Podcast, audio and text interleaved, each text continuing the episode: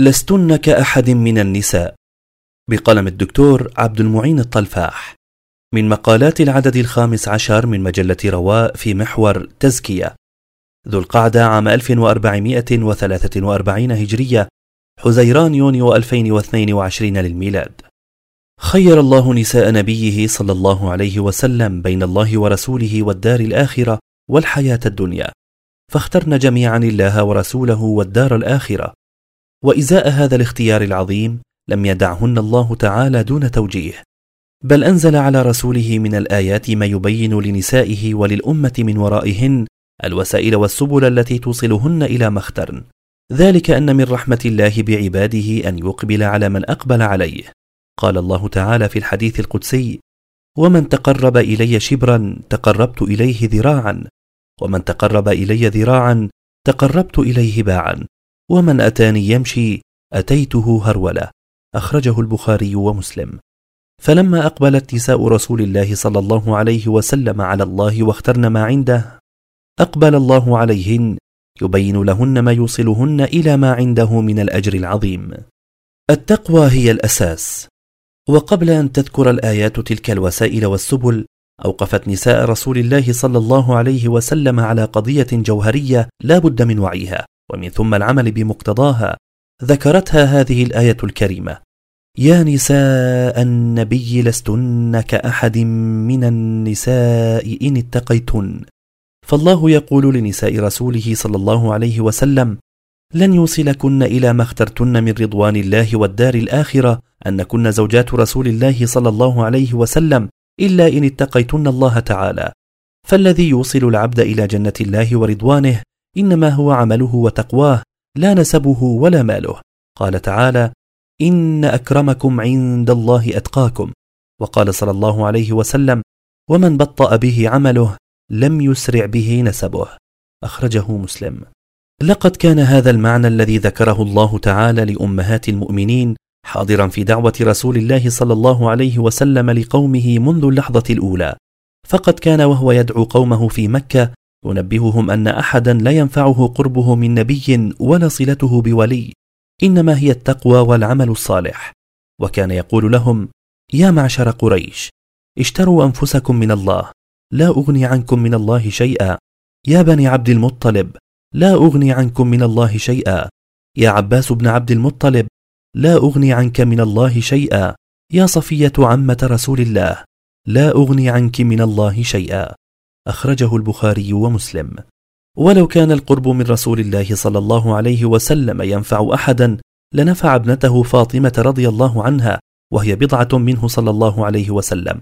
بل كان يقول لها يا فاطمة بنت رسول الله سليني بما شئت لا أغني عنك من الله شيئا.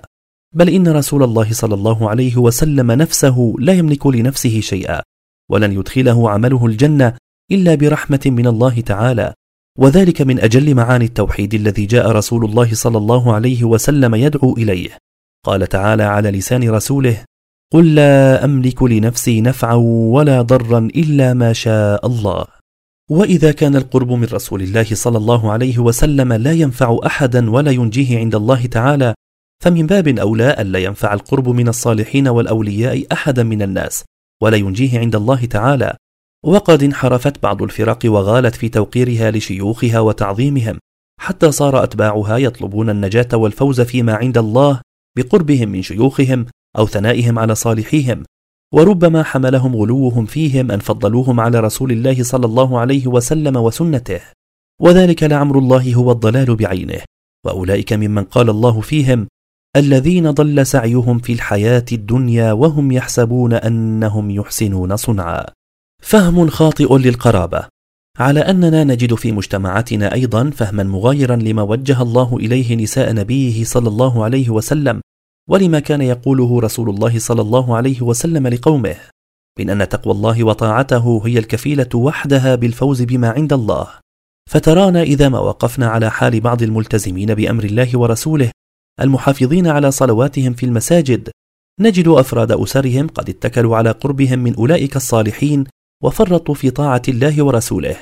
ظنا منهم أن تلك الوشائج والأواصر تنفعهم عند الله في شيء فلا ترى عندهم ما يشي بتقواهم ولا بقيامهم بأوامر الله تعالى. إننا نلمس في تلك الأسر تفريطا من أبنائها في صلواتهم ومظهرهم العام بل وتجاوزا لحدود الله تعالى.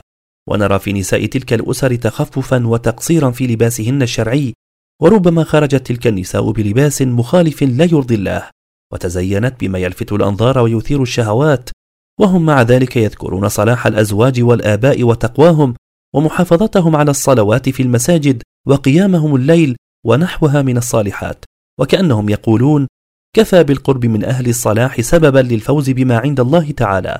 وقد غاب عنهم ما جاء في هذه الآية الكريمة يا نساء النبي لستن كأحد من النساء إن اتقيتن فلو كان القرب من الصالحين ينفع أحدا لنفع أزواج رسول الله صلى الله عليه وسلم وآل بيته.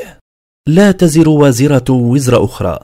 على أن تلك الظاهرة التي ترى في بعض بيوتات الصالحين لا تعني بالضرورة أنهم قد قصروا في تربية أبنائهم أو توجيه أزواجهم إلى تقوى الله وطاعته إذ لا يلزم من بذل السبب حصول المسبب.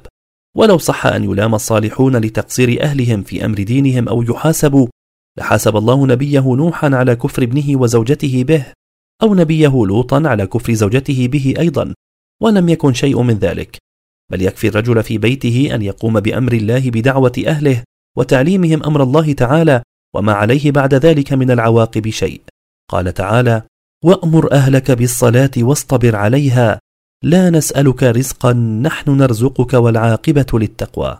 وقال تعالى إنك لا تهدي من أحببت ولكن الله يهدي من يشاء وهو أعلم بالمهتدين. آداب الطاهرات. ومن بين الوسائل والسبل التي وجه الله إليها أمهات المؤمنين للفوز بالأجر العظيم عند الله تعالى قوله فلا تخضعن بالقول فيطمع الذي في قلبه مرض وقلن قولا معروفا. وفيها ينهى الله تعالى نساء نبيه الطاهرات إذا ما تحدثن مع الرجال أن لا يترققن بالكلام ولا يلن فيطمع فيهن من في قلبه مرض أي دغل وميل للفجور. ويأمرهن تعالى إذا ما تحدثن مع الرجال أن يتحدثن بأحاديث معروفة غير منكرة ولا غريبة. ذلك أن موضوع الحديث قد يطمع فيهن بعض من في قلبه مرض أيضا بل يقولن للرجال قولا حسنا بلا ميل فيه ولا ترخيم فذلك مما يوصلهن إلى ما عند الله تعالى. إذا ما تمعن المسلم في هذه الآية الكريمة وأجال النظر وتفكر في البيئة التي نزلت فيها وعلى من نزلت يتذكر أنها نزلت تخاطب أمهات المؤمنين أطهر نساء العالمين اللواتي لا يطمع فيهن طامع ولا يرف عليهن خاطر مريض. من اختارهن الله تعالى زوجات لرسوله صلى الله عليه وسلم في الدنيا والآخرة. ثم إن الآية نزلت في عهد النبوة عهد الصفوة المختارة من البشرية في جميع الأعصار. ولكن الله الذي خلق البشر يعلم أن المرأة إذا ما ترققت في كلامها ولانت فإن الفتنة في القلوب المريضة تثور وتهيج وذلك في كل عهد وتجاه كل النساء ولو كن أزواج رسول الله صلى الله عليه وسلم. وإذا كان ذلك التحذير وتلك الآية نزلت في عهد الصفوة المختارة يخاطب الله بها أطهر نساء العالمين فماذا يقال لمن هن دونهن صلاحا وتقوى في غير أزمنة الصفوة والاختيار؟ لا شك أنهن مخاطبات بذلك من باب أولى ولذا نجد أن القرآن الكريم والسنة النبوية قد وجها النساء عموما لكثير من الآداب والأحكام التي تحفظهن وتحفظ المجتمع من الوقوع في فتنتهن أو مقاربتها. جاء ذلك في خطاب الله تعالى لنساء نبيه صلى الله عليه وسلم ولغيرهن أيضا.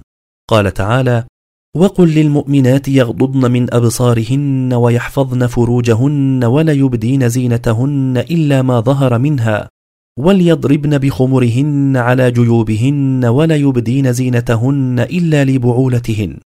إلى قوله تعالى لعلكم تفلحون وقال تعالى يا أيها النبي قل لأزواجك وبناتك ونساء المؤمنين يدنين عليهن من جلابيبهن ذلك أدنى أن يعرفن فلا يؤذين. وكان الله غفورا رحيما. وقال صلى الله عليه وسلم ما تركت بعدي فتنة أضر على الرجال من النساء. أخرجه البخاري. وقال فاتقوا الدنيا واتقوا النساء. أخرجه مسلم. وقال لا يخلون رجل بامرأة إلا كان ثالثهما الشيطان. لا يخلون رجل بامرأة إلا كان ثالثهما الشيطان. أخرجه الترمذي. والآيات والأحاديث في ذلك كثيرة. طوفان الآفات المعاصرة. إن خضوع المرأة بالقول للرجال آفة من الآفات الكثيرة التي منيت بها المجتمعات المسلمة عموما. ساعد على ذلك في زمننا هذا تطور الحياة وتغيرها وانفتاح مجتمعاتنا على المجتمعات غير المسلمة ومضاهاتها. وانعكاس قضايا تلك المجتمعات على مجتمعاتنا المسلمة. ومن تلك القضايا قضية المرأة. وكان من تبعات ذلك خروج المرأة من بيتها واختلاطها خلال ذلك بالرجال سواء في العمل والأسواق أم في المواصلات العامة وغيرها. وقد كان إنكار مثل هذه الأمور من المسلمات في المجتمعات المسلمة سابقا. ثم كانت الآفة الأكبر في ذلك أن استساغ هذا الحال بعض الذين يحسبون على العلم والتدين فراحوا يدافعون عن هذا الوضع أو يبررون له ويسمونه بغير اسمه وذلك باسم يسر الشريعة وسماحتها يلوون بذلك أعناق النصوص المحذرة من ذلك وهم في ذلك إنما يخضعون لضغوط الواقع والمجتمع عليهم مع أن نصوص الشريعة من تحذير المرأة من الخضوع للرجل واختلاطها به وتحذير الرجل من فتنة المرأة حاسمة جازمة في ذلك. بل إنك تلمس في حديث هؤلاء محاولة منهم للتشكيك في المسلمات من أحكام المرأة كشكل لباسها وحجابها ونحو ذلك. لقد كانت قضية الاختلاط من أخطر القضايا التي نوقشت في هذا الصدد وفتحت الباب أمام خضوع النساء للرجال بالقول وغيره وأدى ذلك إلى فساد عريض في المجتمعات المسلمة. يدركه المعنيون بحل الخلافات والمشكلات الأسرية ومتابعتها وقد حاول بعض المحسوبين على العلم قصر النصوص المحذرة من فتنة النساء على الخلوة بهن فقط متذرعين بأن أدلة تحريم الاختلاط أدلة عامة غير صريحة في تحريم الاختلاط أو ضعيفة لا يحتج بها مع أن ما استدلوا به على جواز ما ذهبوا إليه كانت أيضا أدلة عامة أو ضعيفة كاستدلالهم بطواف النساء والرجال حول الكعبة أو بشهادة المرأة في البيع عند القاضي كما جاء في قوله تعالى فإن لم يكونا رجلين فرجل وامرأتان ممن ترضون من النساء. فإن لم يكونا رجلين فرجل وامرأتان ممن ترضون من الشهداء. أثر غياب المقاصد. لقد غاب عن هؤلاء أيا كان مقصدهم النظر إلى مقاصد الشريعة وإعمالها في مثل هذا الأمر.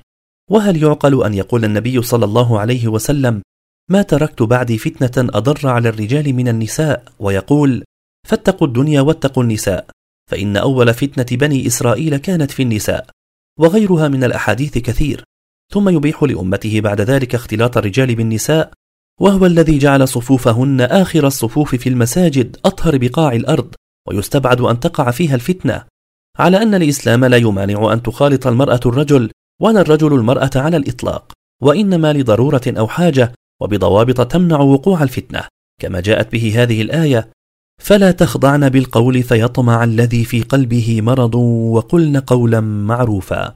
فالآية لم تقل لهن لا تخاطبن الرجال على الإطلاق. فالآية لم تقل لهن لا تخاطبن الرجال على الإطلاق. وإنما نهتهن عما يسبب الفتنة ودلت على ذلك أحاديث كثيرة. كحديث سهل بن سعد رضي الله عنه قال أتت النبي صلى الله عليه وسلم امرأة فقالت إنها قد وهبت نفسها لله ولرسوله صلى الله عليه وسلم. أخرجه البخاري وذلك على مسمع الرجال ومرآهم ولم ينكر عليها رسول الله صلى الله عليه وسلم ذلك وغيره من الأحاديث التي يحمل فيها الاختلاط على الحاجة أو الضرورة. آداب الكاملات من النساء كانت الوسيلة الأخرى التي أرشد الله إليها نساء نبيه صلى الله عليه وسلم ليصلن إلى ما عند الله تعالى من الأجر العظيم ما جاء في قوله تعالى وقرن في بيوتكن ولا تبرجن تبرج الجاهلية الأولى يأمرهن جل وعلا في هذه الآية أمر إيجاب أن يلزمن بيوتهن ولا يخرجن منها إلا لحاجة وذلك توقيرا لهن وتقوية في حرمتهن فقرارهن في بيوتهن عبادة لأن لبيوتهن حرمة ليست لغيرها من البيوت وذلك لما يتنزل فيها من الوحي على رسول الله صلى الله عليه وسلم. ثم أمرهن تعالى إذا ما خرجن من بيوتهن ألا يخرجن متبرجات كما كانت نساء الجاهلية الأولى تفعل. وقد جاء في تفسير تبرج الجاهلية أن المرأة كانت إذا ما خرجت من بيتها تتكسر في مشيتها وتتغنج أو كانت تلقي الخمار على رأسها ولا تشده ليواري قلائدها وقرطها وعنقها فيبدو ذلك كله منها. فنهى الله نساء نبيه صلى الله عليه وسلم عن ذلك كله. وقد امتثلت نساء رسول الله صلى الله عليه وسلم لأمر الله لهن. وقد قيل لسودة لم لا تحجين وتعتمرين كما يفعل أخواتك؟ فقالت قد حججت واعتمرت وأمرني الله أن أقر في بيتي فما خرجت من باب حجرتها حتى أخرجت جنازتها. وأما عن خروج عائشة يوم الجمل فقد روي أنها كانت إذا ما قرأت عليها هذه الآية وقرن في بيوتكن ولا تبرجن تبرج الجاهلية الأولى تبكي حتى تبل خمارها. تتذكر خروجها أيام الجمل تطلب بدم عثمان. والأمر الوارد في الآية عام لنساء المؤمنين. قال القرطبي وإن كان الخطاب لنساء النبي صلى الله عليه وسلم فقد دخل غيرهن فيه بالمعنى. فإن كان للمرأة حاجة دينية أو دنيوية كأن تصلي في المسجد أو تزور أهلها وتصل رحمها أو صاحباتها أو مريضا أو تقضي بعض حوائجها من البيع والشراء ونحوه. يجوز لها ذلك كله وإن تكرر منها على أن تكون ملتزمة بالآداب الشرعية من الحجاب الشرعي الساتر وغض البصر وترك الاختلاط بالرجال الأجانب وإذن الزوج. بل لقد جاء الحديث ينهى الرجال عن منع النساء من الخروج للمسجد. قال صلى الله عليه وسلم لا تمنعوا إماء الله مساجد الله. أخرجه البخاري ومسلم. ودل كثير من النصوص على خروج النساء من بيوتهن زمن رسول الله صلى الله عليه وسلم دون إنكار منه صلى الله عليه وسلم. مجاوزة الحد في أسباب الخروج. إذا ما نظرنا لواقع المجتمعات المسلمة اليوم فإننا نجد أن المرأة قد جاوزت في كثير من الأحيان الحد الذي أباحه الله لها من الخروج من منزلها. سواء منه ما كان في السبب الذي أخرجها كالعمل مثلا أم في الشكل والمظهر الذي خرجت به وهي وغيرها يتذرعون في كل ذلك بجواز خروج المرأة من بيتها. وأن الأمر بالقرار في البيوت جاء خاصا بنساء رسول الله صلى الله عليه وسلم. غير مكترثين بالضوابط التي وضعت لخروج المرأة من بيتها. وقد فات أولئك ما قالته عائشة رضي الله عنها في النساء بعد رسول الله صلى الله عليه وسلم. فقد قالت لو أدرك رسول الله صلى الله عليه وسلم ما أحدث النساء لمنعهن كما منعت نساء بني إسرائيل. أخرجه البخاري ومسلم. وكن أولئك النساء قد أحدثن إظهار الزينة ورائحة الطيب وحسن الثياب ونحو ذلك وخروجهن كان لأجل الصلاة. وغيره من الأسباب أولى بالمنع إن حدث فيه تجاوز للضوابط الشرعية. لقد أباح الله تعالى للمرأة أن تخرج لحاجتها أيا كانت تلك الحاجة. والحاجة كما عرفها الأصوليون ما يلزم من تفويتها الوقوع في المشقة والحرج. والشريعة قد جاءت برفع الحرج والمشقة عن المكلفين. فإذا ما احتاجت المرأة للعمل مثلا فإن الإسلام يبيح لها ذلك بالضوابط الشرعية من الالتزام باللباس الشرعي ونحوه. ولكن واقع المجتمعات المسلمة الآن على خلاف ذلك في كثير من الأحيان. فضابط الحاجة لم يعد بالحسبان في نظر المرأة ولا الرجل. فأصبحت المرأة تخطط للعمل وهي تدرس وقبل أن تقع في الحاجة أو بالضرورة. والله تعالى قد أراد المرأة مربية في بيتها وجعل الشقاء في طلب الرزق من واجب الرجل. قال تعالى لآدم عليه السلام فلا يخرجنكما من الجنة فتشقى. تشقى وتكد في طلب الرزق وحدك. ولم يقل له فتشقيا أي أنت وزوجك. تربية الأولاد مسؤولية من؟ إن المرأة التي تستنفد طاقتها خارج البيت لا تستطيع أن تربي النشأ كما يريد الله تعالى ولا أن تخرج الأسرة المسلمة التي تقيم حدود الله تعالى. ذلك أن من أساسيات التربية أن تقوم على المعايشة والملازمة أن يعايش الأولاد أمهم أكثر الوقت يرون طهرها وعفافها وصدقها وأمانتها ومحافظتها على صلواتها وأذكارها. يرون قراءتها القرآن وغيرها من الأخلاق التي تؤخذ بالمعايشة قبل التلقين والحفظ. ومن كانت جل وقتها في العمل ثم رجعت إلى بيتها منهكة لا يمكن أن يرى الأولاد منها ذلك. وإذا ما وجدت بعض الأسر الناجحة وكانت المرأة فيها تعمل خارج البيت فذلك شيء قليل نادر والنادر لا يقاس عليه في شريعتنا وهو بمثابة الاستثناء من الأصل العام. مجاوزة الحد في المظهر عند الخروج. وإذا كانت المرأة قد جاوزت الحد في السبب الذي خرجت له من بيتها فإنها كذلك قد جاوزته في الشكل والمظهر الذي خرجت فيه أيضا. فالله الذي أباح للمرأة الخروج من البيت جعل لذلك ضوابط وحدودا أولها التزامها بلباسها الشرعي الساتر لجميع بدنها وهو الذي أمر الله به النساء فقال يا أيها النبي قل لأزواجك وبناتك ونساء المؤمنين يدنين عليهن من جلابيبهن. والإدناء أن تلقي المرأة الثوب على رأسها فيغطي رجليها. والواقع المشاهد في كثير من المجتمعات المسلمة على خلاف ذلك. كما أن كثيرا من النساء يخرجن متزينات متعطرات وذلك مما نهينا عنه. وقد توعد رسول الله صلى الله عليه وسلم المرأة التي تخرج من بيتها متعطرة فقال أيما امرأة استعطرت فمرت على قوم ليجدوا ريحها فهي زانية وكل عين زانية. أخرجه ابن خزيمة. وختاما. أزواج النبي صلى الله عليه وسلم هن قدوات المؤمنات وهن النماذج والمثل التي تحتذى لتحقيق رضا الله تعالى. وقد خاطبهن الله تعالى بهذه التوجيهات لهذا السبب فهن لسن كأحد من النساء. وإذا كانت هؤلاء الطاهرات قد خطبن بهذا الخطاب وأمرن بهذه الأوامر فلا شك أن ما أمرن به أولى في حق غيرهن من نساء المسلمين في الملبس والخلطة والاحتشام. وسائر الأمور. مجلة رواء تروي ظمأ المعرفة.